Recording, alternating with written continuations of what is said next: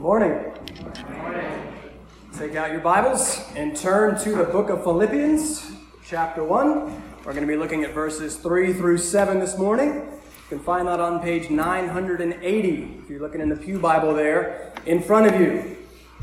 We are picking back up where we left off last week. We are studying the Apostle Paul's letter to the church. This is the church that he started about ten years earlier in the city of Philippi, the city which is in kind of the northeast of Greece. And since this is a letter, it obviously starts with greeting. And as we saw last time, that greeting is primarily concerned with identity. Who's the letter from and who is the letter for? Author and audience. We tried to make the case for fifty minutes that identity matters. Your sense of who you are, your sense of your own identity shapes your response to everything in life.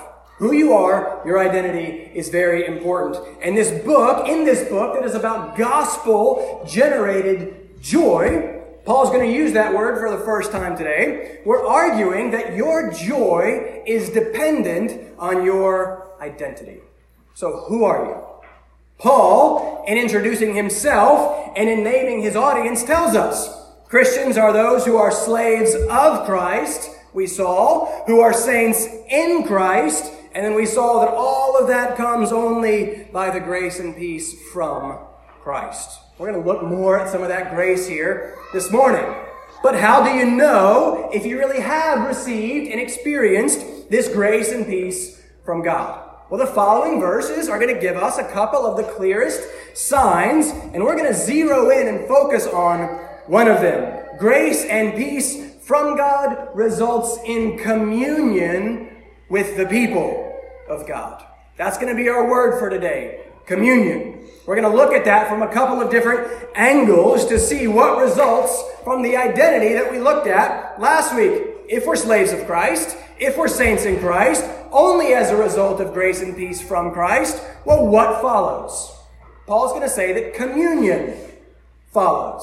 There's a couple other clear signs here that you know you are in Christ. And we're going to look at Paul's thankfulness. And we're going to see Paul's joy. He's going to express both of those for the communion that he has with the Philippians. So the first thing he does after greeting the Philippians is he expresses his gratitude and his thankfulness for the Philippians. Why does he do that? Why is he thankful? Well, as we seek to understand and experience this gospel-generated joy, we're trying to discern where this joy comes from. Why is Paul so joyful and so thankful? It's because of this communion that he shares with the Philippians. So we're going to look at four different areas in which they share communion. We're going to start with their communion in prayer as he prays for them. Then we're going to see that communion in prayer is a result of their communion in the gospel. I'll explain what that means. And that communion in the gospel is the result of their communion in confidence, which once again is a result only of their communion in grace. So communion in grace leads to communion in confidence, leads to communion in the gospel, leads to communion in prayer. We're going to work through that in the reverse order. The point is that individual identity in Christ, last week, always results in corporate identity of communion with the saints in Christ. Identity results in communion, or community. Identity results in community. In Christ always leads to in church, or in Christ always leads to with Christians. Joy is dependent on identity. Identity results in communion. And that means, if all this is true, that means that joy is largely dependent upon communion. The joy that you experience to a large degree is going to be affected by your experience of communion. Do we understand what a gift it is that we have here? Do you delight in the communion that you share with your brothers and sisters in Christ? Do you think of them with joy? Do you love them and yearn for them as Paul does? I want to be like Paul. I want to experience Paul's joy, which means I need to know his identity as a slave and a saint, which means I need to experience and delight then in this communion. So we're going to study this communion together as we seek the Lord and then what our union with him causes in our communion with one another. So let's read what the text says first. It's short, nice and short this week. I'll read it for you. Uh, we're le- reading in Philippians one. I'll read in starting in verse three. I'm going to stop just kind of in the middle of the thought in verse seven, and we'll come back and pick it up uh, next time. Philippians one, three through seven. This is what God has to say to you today. Paul writes, I thank my God in all my remembrance of you, always in every prayer of mine, for you all, making my prayer with joy, because of your partnership in the gospel from the first day until now. And I am sure of this, that he who began a good work in you will bring it to completion at the day of Jesus Christ. It is right for me to feel this way about you all, because I hold you in my heart, for you are all partakers with me of grace, both in my imprisonment and in the defense and confirmation of the gospel. If you would, bow with me, and let's start first with a word of prayer. Father, we thank you for this word. This morning, we believe that your word is an inspired word. We believe that it is a word without error. We believe that in your sovereignty, it is the word that you have for us here today. So, Father, we ask for you to speak through this word. And Father, I pray that I would be secondary. I pray that you would be central and primary. I pray that your word would be our focus. I pray that every word I say would be in accordance with your word, Lord, and that you would take that word and apply it Uh, to our hearts. Father, show us the great communion that we have with one another because of the great union that we have uh, with you. Father, teach us, and in teaching us, help us to see Jesus, and help us to know Jesus, and help us to love Jesus. Uh, we ask this in his name. Amen. All right, so we start with prayer. We share our communion in prayer. Though Paul doesn't actually get to the actual content of his prayer in verse nine, we'll see that next time. He first wants them to know both that he prays for them and how he prays for them. Look at verse three. One of the first and main things Paul wants the Philippians to know is that he is thankful for them. And so he gives thanks to God for the Philippians. And read that in light of our context. Don't forget where Paul is. Don't forget verse seven, thirteen, fourteen, and seventeen. Paul is in prison. Literally, the Greek says that Paul is in chains. He has terrible, immediate circumstances, and yet he gives thanks. We're about to celebrate the Lord's Supper. This is what this is going to be. We'll move this down here and celebrate the Lord's Supper together. And we don't really use this word for it in our circles, but in many circles, the Lord's Supper is often called the Eucharist. Eucharist. Well, that's the first word of verse three in the Greek. Eucharist means simply to give thanks. So when Jesus, on the night that he was betrayed, instituted the Lord's Supper, he took bread, and when he had given thanks, he broke it and said, this is my body. The word there, given thanks, is Eucharist. And that's the same word that Paul uses opening up verse three. Right? You, E U, just means good. Charis means grace. The word literally just means good grace. In other words, this Eucharist is acknowledging that God's grace works well. It is good, and since it works, we are then thankful for it. Good grace. We're talking about prayer. We'll get there in a second, but this is important first. Paul gives thanks for them when he remembers them. Verse four says he remembers them in prayer, and then the end of verse four says that he makes that prayer with joy. There it is. The first of many uses of this word that is one of the main themes of this letter, this letter about joy. And remember, this word is chara. So we're going to keep this in mind. This is a little bit of Greek. Sorry, I do this too much probably. They say don't do this. I don't care. Charis, grace. You charis, theo, give thanks. Chara, joy. But they're all different forms of the same word. Right? Paul is in miserable circumstances. He is facing his death, as we'll see in a couple of weeks, and yet he can pray with joy. And the point that I want you to see is that he can pray with joy. He can have this joy because even in these terrible circumstances, he is still thankful. That's, that's big. I recommended a book in the email back in November titled The Secret of Spiritual Joy. Wow. Like, talk about not being worried about overpromising, right? That's a pretty good title uh, of a book. I was just swinging for the fences and no holding back. I, I want to know what the secret to spiritual joy is. And it just tells you on the back cover. It says gratitude.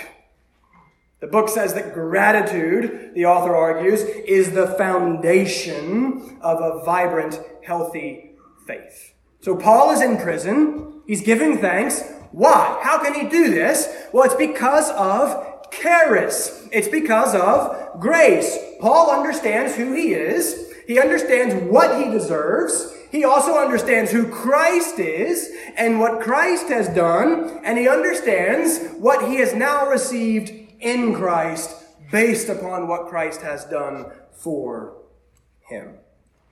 If you understand grace, we talk about it a lot, we don't really understand it. I talk about it every Sunday. I'm still working on understanding it. Grace, right? God's unmerited favor given to you when you only deserve death and hell. If you understand he gives you goodness when you deserve only badness, well, then you will be thankful. If you understand that God is both absolutely sovereign and absolutely good, and thus in every circumstance, if you are in Christ, he is working out all things together for your good, then you will be thankful. And again, the cross just proves all of this to us. The cross proves that God is for us. And if you can get that God is for you when you were only against him, if you can get that he gives you life when you chose and deserve death, then you will be thankful. And it is that thankfulness, circumstance-independent thankfulness, that will then produce and create joy. And we're defining joy with this new song we just sang, kind of, right? Joy is the, the settled certainty and conviction that all is well. All will be well. All is well. All must be well because of Christ. So charis leads to eucharisteo, leads to chara. Grace to thanks to joy. Gratitude is the secret. Paul knows it, and so he gives thanks. That's why Paul can say elsewhere some of these crazy things that he says. Ephesians five twenty, he says that we are to give thanks always and for everything to God the Father in the name of our Lord Jesus Christ.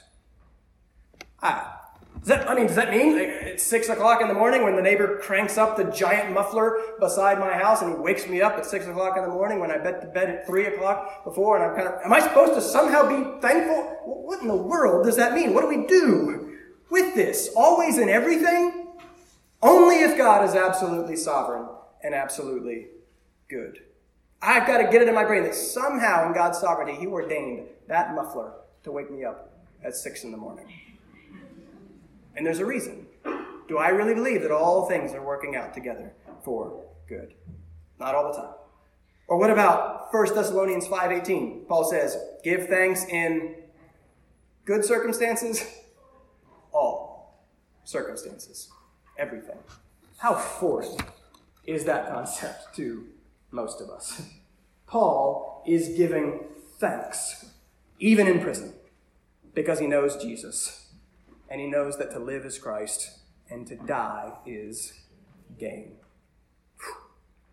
And it is out of that thankful joy that he then prays for the Philippians. Why does he pray for them? Verse five. Look at verse five. Because of their partnership in the gospel from the first day until now. Now, that will be our next point, but we've got to first look at that word, partnership. Look down in the middle of verse seven as well. You see down there in verse seven, it says, you are all partakers with me of grace. It is the same word. Partnership and partakers in the Greek is the same word, and it is the word koinonia. And that is why, that word is why we are talking about communion. Koinonia means communion. So Paul literally thanks God for their communion in the gospel. For the last four weeks in Sunday school, Henry has been teaching us about the doctrine of the communion of the saints. And last week in the sermon, we talked about being in Christ. And don't forget to be here next week when my brother-in-law will be in town to teach us just on union with Christ. I'm really looking forward to that. We have this, this union with Christ. We are in Christ, which then leads to communion with one another. It's a communion that is based on this union, as Henry said. So the basic idea behind this word, koinonia, is that it means common or it means shared. Right? So when you share something in common with others, that thing unites you. It binds you together. Uh, Derek and I in the back, we can't help it. Like we're talking and we just start talking about basketball, right? Because we both love college basketball. And so that thing unites us together. And so we talk about that thing that we share in common. Right? So it's just something that unites you and binds you with others. So koinonia can mean partnership as they translate it, eh, but it's generally a more relationally intimate term, meaning fellowship or participation, as we'll see later, or communion. It means to share in something. If you own shares in a company, you have a stake in it. You are part of it. Thus, you are invested in it, and so you care because of your share. In the same way, if we are in Christ, we are part of him, we are invested, we are connected, we care, and since we are not alone in Christ, but are part of all the saints in Christ, we then share also in them. You are part of the people of God. You are invested, and that's supposed to lead to care and concern. And this first point that we're finally really getting to is that Paul first shares with them in prayer. But we're going to look at his great love and affection for the Philippians kind of at the end and next time specifically. But this is just this love he has for them is not just some sort of passive feeling. This is an active love. He loves them, and so he prays for them. He cares for them, and so it just naturally follows that since he loves and cares for these people, since he believes that God is all-powerful, and since he believes that prayer works, he prays for them. We have communion in prayer. Ideally. Do we actually? Because again, let's let's just be honest, right? We we don't pray. I read every book that there is on prayer, and I leave feeling guilty after I read every single one of them. Uh, we just don't take prayer very seriously. Again, when's the last time you prayed for someone who wasn't you or a family member? When is the last time you prayed for your fellow church members, those whom you have joined together in covenant and thus have communion, union with? Again, most of us probably think that this is kind of an optional thing, but it's not. James five seventeen commands us to pray for one another. Do you pray for your brothers and sisters in Christ in Woodside? And honestly, just, you know, don't answer. Honestly, are you thankful for your brothers and sisters in Christ at Woodside? Do you express that thankfulness, right? Both to them and to God? When you think of your church, and of course by that we mean the people, does it, do they bring you joy? Do you really delight in the communion that you have with brothers and sisters in Christ? Right? This is what we read in First John. Right? According to First John, this is one of the clearest signs that you are in Christ. People who actually love Jesus also love the people of Jesus. And people who love the people of Jesus pray for the people of Jesus. Are you praying for the people of Jesus? Pull out your bulletin. Look there in the bulletin. Someone's going to get upset about this. Don't get upset about it. I'm telling you in advance that no one's allowed to be offended. On the inside of the back cover, horizontal. This is mine. This is what I use. I am creatively and artistically challenged. If anyone wants to take this and make it look good, I will send you the file, and please fix it uh, for me. Here's the prayer calendar that I use. Right, sticking to this means, at minimum, that I am praying for every member of Woodside at least once a week. I am, by nature, lazy and distracted. I am, by nature, a procrastinator. So I am the type of person who has to have a Bible reading plan to follow and check off, or I know I won't do it. I have to have something like this in front of my eyes to keep me accountable to pray. I find these, these helps um, very helpful. Uh, try taking this. You can rip it off in the back. You just put the whole thing, put it on your fridge, put it on your desk, shove it in your Bible, wherever it is that you spend time with the Lord, and consider adding a few minutes to your prayer time, praying for those whom you are officially in communion with at Woodside. If you don't know exactly what to pray for them, well, there's Paul's prayers at the bottom. Remember, we talk a lot about how our prayers frequently don't align with Paul's prayers. Here's a model for how Paul prays for the people that he loves. Also, though, if you don't know what to pray for them, maybe you should get to know them so that you can know what to pray for them. Or how about this? I would bet maybe for almost all of you, every single one of you, I bet there's a name on this list that you can't even place. Good. Figure it out. Like, go meet them.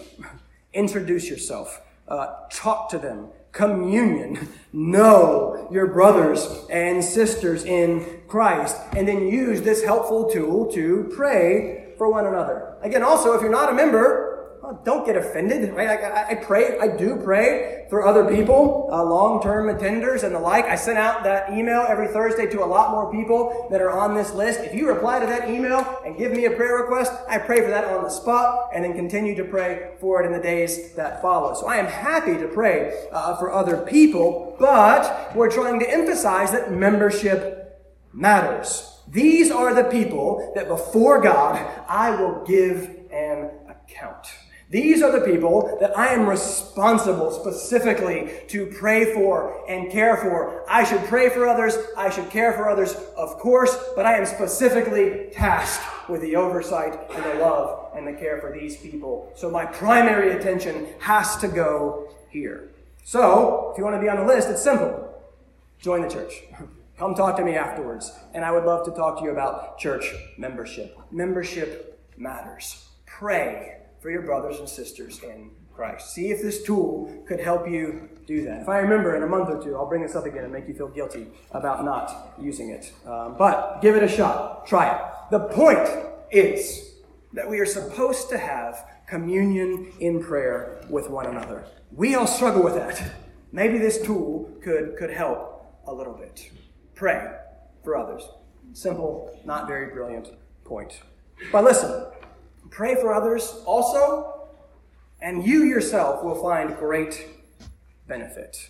One of the great difficulties of any sort of suffering or depression or general tendency, if you're if you're like me, it's our tendency then to kind of turn in and focus only on ourselves, right? It just feels like the most natural thing to do. Things are hard right now. I'm struggling. I need to focus on those things. I need to focus on me. Uh, things are hard right now. I'm probably the only person who has ever experienced or thought such things. I better not let anyone else in on this, and, and so on. And we just turn increasingly inward. But notice what Paul is doing. Great problems. Many of you have probably not ever been in prison. Paul's in prison. He's sort of on death row. He's going to get out, but he doesn't know that. He's facing the possibility of his death, and his focus is on them. And this feels so backwards and counterintuitive, but it's actually liberating. The more I focus on myself, the more miserable I get. Right? The more I focus on my problem, the more my broken brain can take this problem and then just magnify it to all sorts of world-ending levels. But in the discipline of intercessory prayer uh, for others, that my attention is forced and diverted away from myself and away from my own problems, and then focused on others. And surprisingly, like the less I focus on my problems, well, the less significant those problems seem. The more I focus on the problem of others, right, the smaller my problems get. Right? You see, we, we think focus on ourselves, it goes terribly. We focus on others, and we actually find great benefit to ourselves as well. Why is that? It's because that's how you were wired. It's because that's how you were created. Because that's what Jesus does. As we're going to see in chapter two, verses six through eleven, he's the one that we were supposed to be like from the beginning. We were created in the image and likeness of God. We messed that up with our sin. Jesus is the image of God. We were designed to be like that from the very beginning, and we see that that design is other-focused. And things always work better when they work according to their design. Focus on other people. You'll find that you focus less on yourself. Pray for other problems, and you'll find that your own problems seem less significant. It's counterintuitive, but it's biblical. We turn out. And one of the best ways to start doing that is prayer. Paul prays for the Philippians because he loves them. And he prays for them with great joy. He prays for them with that deep, settled confidence that all is well. Well, and so he seeks the Lord on the behalf of the Philippians. That's communion in prayer. Second, they have communion in the gospel. Back to verse five. We started to look at this verse to finally get to our word, koinonia. He gives thanks for them, and he thanks God specifically for their partnership, better yet, their communion in the gospel. And this is one of the main reasons that Paul writes this letter. He's not just thankful for them in some vague, undefined sense. He's specifically thankful for this reason, that from the first day, the very beginning, which we looked at two weeks ago in Acts sixteen, Paul again first arrives in Philippi. He starts the church. From that first day all the way up until now, and the writing of this letter, over ten years later, the Philippians have partnered with Paul in the gospel. Well, what exactly does that mean? Or what exactly does that look like? Peek down first to one twenty-seven. Here's a great picture of what Paul means in chapter one, verse twenty-seven. He's encouraging them uh, to a walk that matches their talk, a walk worthy of the gospel, a life that reflects that gospel of Christ. He's encouraging them to unity, that they would be, he says, striving side by side for the faith of the gospel. In verse twenty-nine, below that, he encourages them that they have been granted. Remember, that word just means graced. They have been graced with the privilege of suffering for Jesus. Verse thirty, they are engaged in the same conflict that Paul is. So there is a communion, there's a fellowship, there's a joint participation in the gospel that they, the Philippians, share with Paul, and that we then all share with one another. And we're about to see the foundation for this communion in a moment. Our communion in the gospel is a result of our communion in grace. We'll get to that, which means that Paul must be saying something more here than the fact that we share in the blessings of the good news of the gospel. Right? In talking about their partnership in the gospel, he specifically means their partnership in the furtherance of the gospel, their partnership in the work of the gospel. Guys, that's that's what Paul is all about.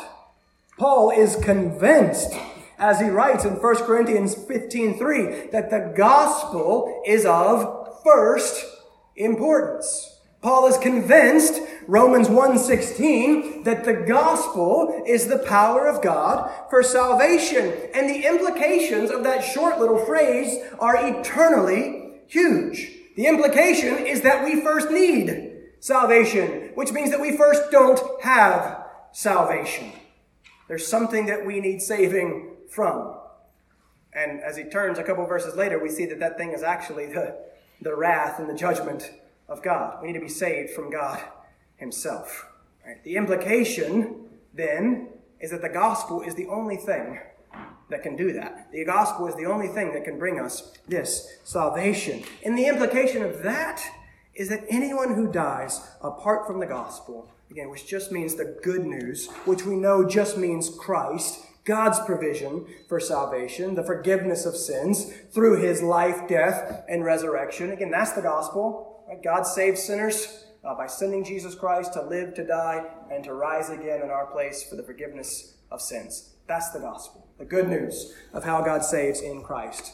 If he is the way and the truth and the life, and no one comes to the Father except by him, that then means that apart from him, apart from the gospel, people die and go to hell.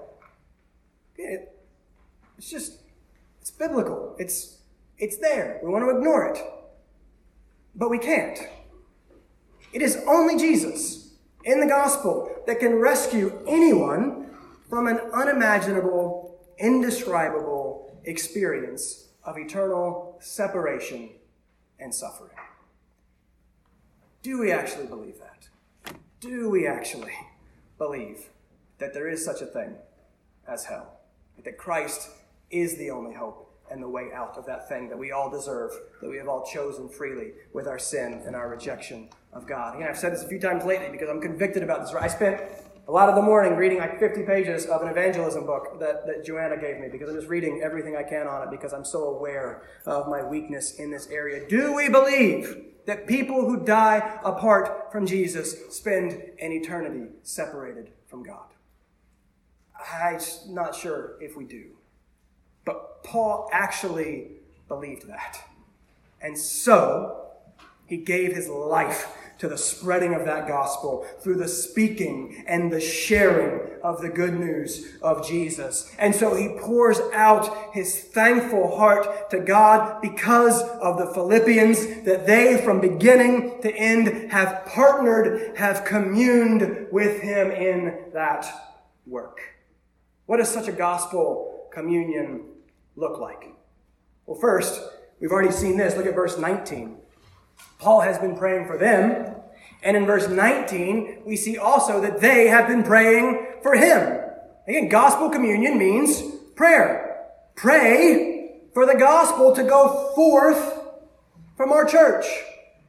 Pray for me as I proclaim the gospel in this pulpit Sunday after Sunday. Pray for your brothers and sisters in Christ who are inviting people to church, who are building relationships in their homes and schools and workplaces for the purpose of sharing this life-saving good news, which, by the way, means praying for all of you because this is something that we are all called to do.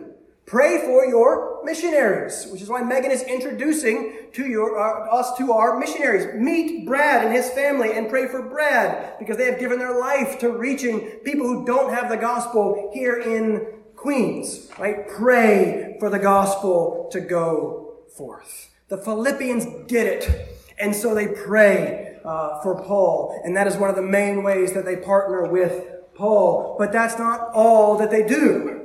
They also get practical. First, look over at chapter two, verse twenty-five.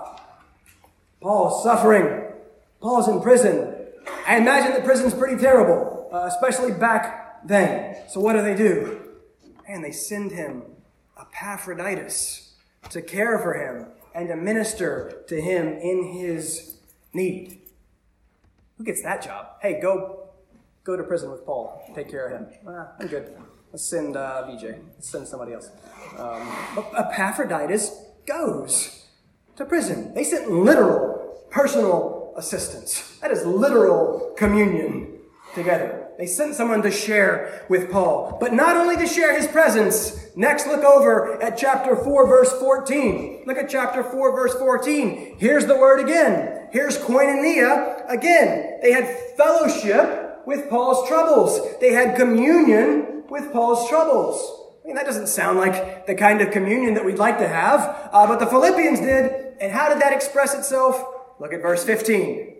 Man, they put their money where their mouth is, or they put their purses where their prayer is. They put their wallets where their word is. I could keep going. Um, second part of verse fifteen, he keeps going. There's partnership. You see partnership? That's the word again. Here's koinonia. He says, no one else entered into communion with Paul in this way, but the Philippians did, and they supported him financially. Verse sixteen, they did it again. Verse eighteen, they've just now done it again, sending money with Epaphroditus to support him in his ministry and his suffering. That's communion in the gospel. It is a personal and practical and material communion. They sent him help in the form of a man and money. They didn't say, hey, we love that you're doing that. Uh, go in peace, be warm and be filled. No, they very much met his real and literal needs. Because they too believed that the gospel was of first importance. They too believed that the gospel was the power of God for salvation. And they loved Paul. So they helped him. Right? They, they cared uh, for him. Right? So many of us, again, this is something we're trying to explain about what actually knowing the Lord means. I was talking with a lady about this last week, right? Knowing God and being a Christian necessarily then includes loving God, right? And again, not pop song love, like I have this strong just affection for you, but like an active love. My knowledge leads to my love, which leads to a lifestyle that is then lived in service of Him. My love demonstrates itself, oh, however imperfectly, in a life that is increasingly lived for Him. You can't uh, say you know Him if you don't love Him, and you can't really say that you don't that you love Him if you're not in some way living for Him, because that grace shapes us and transforms us. They love Paul, and then they put that love into action. Practical partnership and fellowship with Him in the furtherance of the gospel. If we are in Christ, that means we are with Christ's people. If we are in union with Him, that means we will be in communion with one another. And if it is His mission to seek and save the lost, that then means that it is our mission to seek and save the lost. His last big words, Matthew twenty-eight, go and make disciples. That's the task of the church. That we are His ambassadors. That means that we represent Him. And what do ambassadors do? They speak. That's our job. If you are in Christ, that means you are on mission. Do you actually believe that there is such a thing as hell? Do we really believe? And again, I'm the first to confess that I'm not sure that I do all the time, based upon my lifestyle. Do we actually believe that everyone goes there apart from knowing Christ? If we did, we'd speak. Union with Christ means communion with the saints. And again, this isn't like a guilt trip. You're terrible. I'm standing here as a co-terrible person with you, and I struggle with this. There is a disconnect between our profession and our life and our, our confession to those who are around us. We all have a role to play in the furtherance of the gospel. We share this communion in the work of the gospel. Number three. I'm going to rip down that clock one day. Number three. That last one was kind of discouraging. Again, I, I so... struggle to take this command to speak and share seriously. I'm desperate to grow in that area. I'm weak. I'm prone to failure. I am always falling short, which makes me really love and need this next point. You need this next point, because we also share a communion in confidence. Look at verse six, one of my favorite verses. And I am sure of this. Some translations say, I am confident of this, that He who began a good work in you will bring it to completion at the day of Jesus Christ. Yes, that's it. That's, that's what I need. That's an immediate move from discouraged to encouraged. Paul can pray and be thankful and rejoice, even surrounded by all these crazy circumstances. And he can even encourage and delight in the Philippians and their communion, even though we're going to see the Philippians are not perfect, because he knows that their faith, as well as this work, the furtherance of the gospel, is not dependent upon him or them. Paul can rejoice because a good work has begun. They are partners in the gospel, the good news, because of first, because first a good work began in them, and that work began in them solely by the work of God.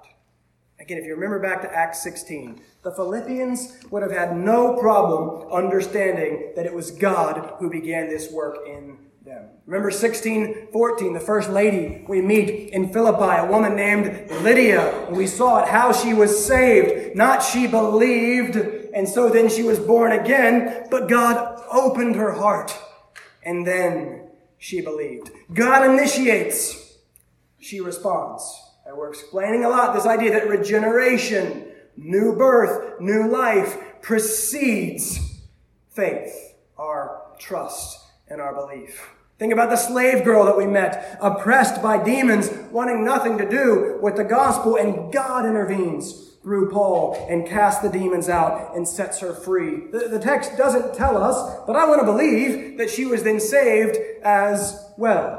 Then there's the Philippian jailer, minding his own business, doing his job, supernatural earthquake, in, quake, introduced to Paul. What must I do to be saved? Only believe. God initiated and God intervened in each case. He begins the work of saving individual souls, and he begins the work of creating a communion of those saved individual souls. A church, as we looked at in great detail two weeks ago, it is God who plants, who starts, and who begins the Philippian church. And he begins it first by saving sinners. And we are convinced, and I am convinced, that this is so important that we understand that that salvation is his work from beginning to end. Grace means that God does it. And again, I, I belabor this point, I guess, in part because of my own baggage and my own background, but I had it wrong for so long, and I struggled for so long in part because of this misunderstanding. I thought salvation was dependent upon me and my will and my decision and my choice. The only problem with that was that I knew me. I knew how fickle and faithless I often was. I knew how changeable I was. I knew how weak and wicked. If it was dependent upon me, if it began with me, I couldn't see how that offered me any hope or any assurance. So thank God for this verse, that it is he who begins the good work. And follow Paul's argument here. Paul is eminently logical. He said, if God is perfect in all that he does, if he cannot do wrong, if he cannot fail, if he begins something, then he will. He has to, by his very nature, by necessity, complete it. All must be well. He who began a good work in you will bring it to completion. Guys, that's the only place that you will find assurance. That is the only place that you will find confidence. Salvation belongs to the Lord. It is his work from beginning to end. And if it is his work, that means that I, in all my fickleness and struggle and doubt and weakness and weariness and sin, that means I cannot mess it up because it's not dependent upon me. Thank God that I do not have the power within me to thwart God's plans. And, again, not using that as an excuse for sin, but the opposite, thank God also that part of those plans, as we'll look at later in the book, is his plan to fix and change those sinful things about me. The fact that it's grace at the beginning and that it's grace at the end implies that it's also grace in the middle. We're good with past grace. We get that. Forgiven for our sins. We love the idea of future grace, glorification, Christ coming back. We get it. I think we really struggle with the middle. I think we really struggle with present grace, changing grace, transforming grace, Christ copying grace. Grace works. God is molding and shaping and sanctifying me into the image of Christ. Sometimes he uses mufflers next door. Sometimes he uses my kids and my wife. Um, sometimes he uses all kinds of different things. But what he's doing every day in my life is making me more like Christ. And man, I have a long way to go. But because of this verse, because of God, I know that I will get there. Not because of me, but because of him. That is my only hope. And so I press on. that we've been seeing in the book of Hebrews in Bible study, our need to endure, our need to persevere. And yes, you must persevere, but you will persevere in Christ because God will preserve. Right? The wonderfully comforting fifth point of Calvinism, the, the perseverance of the saints, I think could be better titled the preservation of the saints. And I thought I came up with that myself, but I Googled it and it was Sproul. Sproul did everything first. Um, but the preservation of the saints, because it's God who does it. Right? Our hope from beginning to end is Him. That's the confidence that we all share. He will hold us fast. He preserves us. He begins and He completes. And that produces joy. The settled conviction that all is well because it's in His hands and not mine. And that gives me confidence, not in myself, but in Him. And we share that together because He doesn't just get me there. He gets us there. And here's where the English fails us. Here's maybe where we need a word like y'all, right? Because we read all these yous as talking to us as individuals, but it doesn't actually say that in the Greek. The Greek you is plural. He who began a good work in you all will complete that work in you all. And we share this confidence. And you singular may lack this confidence at times, which is why you singular need you plural to remind you and to encourage you and to come alongside you when you lack this confidence. We share a communion in confidence. Last point, quickly, number four. We share a communion in grace. Verse seven. I wasn't sure if we should stop at seven or eight. It's arguable that eight goes with seven and nine starts a new thought, but I want to stop at seven and I want to save eight because we don't have time, but also because it emphasizes Paul's great love for the Philippians that leads him to then pray for their love. So we're going to look at love next time. Uh, so with that in mind, look at verse seven. Paul starts off by saying that it is right for him to feel this way about them. And in our minds, that connects perfectly well with the yearning and the affection and the love that's coming in eight nine, right? It's all about the feels. But that's not what Paul is actually saying in verse seven. The word that the E S V translates feels is phroneo, and Paul loves this word in the book of Philippians. He repeats it a lot, and that means this word is important. Look down at two, verse two. Complete my joy by being of the same mind. Having the same love, being in full accord, and of one mind. It's the same as verse seven. Uh, look at two five. Have this mind among yourselves. Same word. Look over at three fifteen. Let those of us who are mature think this way. And if in anything you think otherwise, God will reveal that also to you. three nineteen. Those who are enemies of Christ have their minds set on earthly things. Every single one of those is the same word, phroneo. And every other time it's used, it's translated as mind or think. So the King James of one seven says it is meat. And there's the problem with the King James. No one uses or knows what the word meat means. Not meat, like you can go eat meat, but M E E T, meat, in the sense of it is right or it is fitting. He says it is meat for me to think this way about you. Because there's also some of the good of the King James. Every now and then, since it's old, its choice of translation isn't as affected by the same influence that some of our modern translations are. So why does the E S V, which I love, it's my favorite translation, again, no translation is perfect, but why does the E S V translate the word feel in verse seven? Well, I assume it's because of what comes next. Look at seven.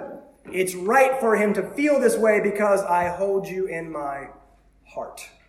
And I bet they chose feel because today when we think heart, we immediately associate it with emotion and with feeling. In our overly romanticized and sentimentalized culture, we hear heart, we think emotions and feels. Paul feels this way about them.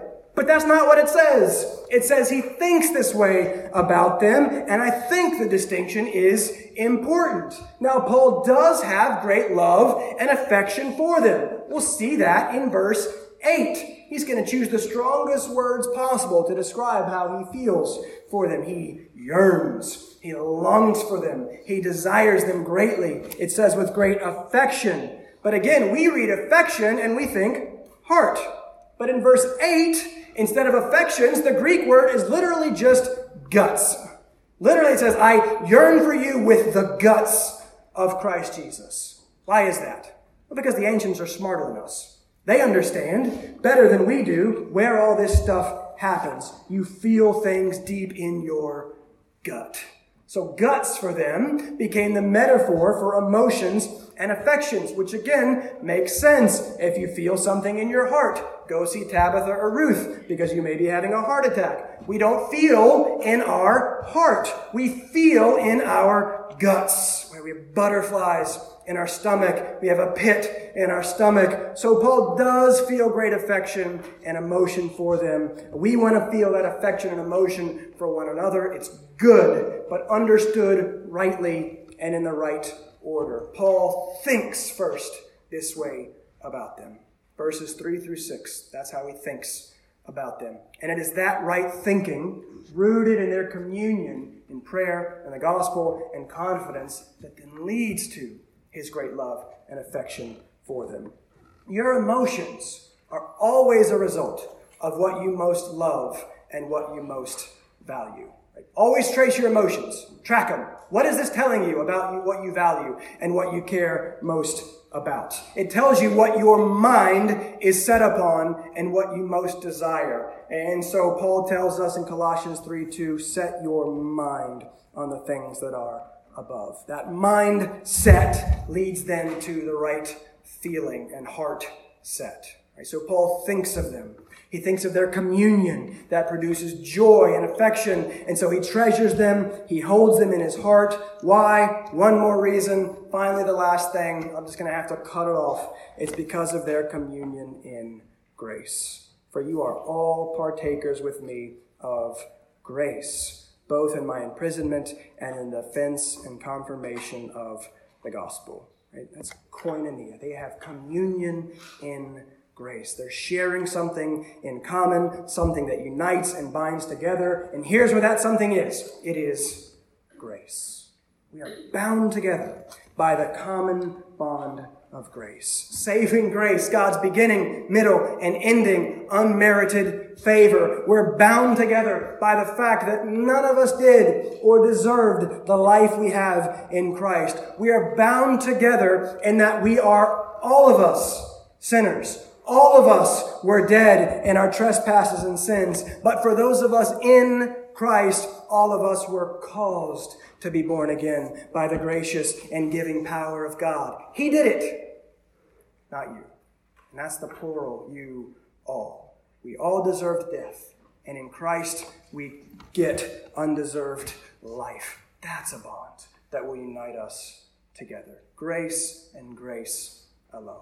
And again, God's grace to us is Christ. So Christ and Christ alone is what binds us together. There's great diversity in this room, and that's a wonderful thing. But it's not about what distinguishes us from one another. It's about what identifies us with one another. And the only identity that matters is that you find your identity in Christ. And that identity in Christ, you'll then find community with the people of Christ. Identity leads to community. That's what we share in Christ. A communion in prayer, in the work of the gospel, in confidence, and in grace. Has God begun this good work in you? Are you in Christ? Are you trusting in him and him alone? His grace, um, his effort, not yours, for your salvation. If so, then that faith, that gift of God unites you to him, and then it unites you to your brothers and sisters around you. Identity to community. And that then leads to the mission. We partner, we seek, we share um, with those around us because we are convinced that the gospel is of first importance. We have the identity and the community, and in that we rejoice and we give thanks to God. Uh, let's close this time uh, by doing that as we go to him in a word of, of prayer. Father, we thank you for the great fellowship the great communion that we have with one another as the church. Father, we thank you first and foremost for the great union that we have with Jesus Christ um, as a result of his work and not our own. Father, I thank you for your grace and your mercy. I thank you uh, that you begin works, and every work you begin, you always complete, you finish, you end. And so I pray that we would find great confidence and great hope in Jesus. Help us to understand what it is to have union with him and communion with him and then communion with one another. And we ask and we pray all of this in Jesus' name. Amen.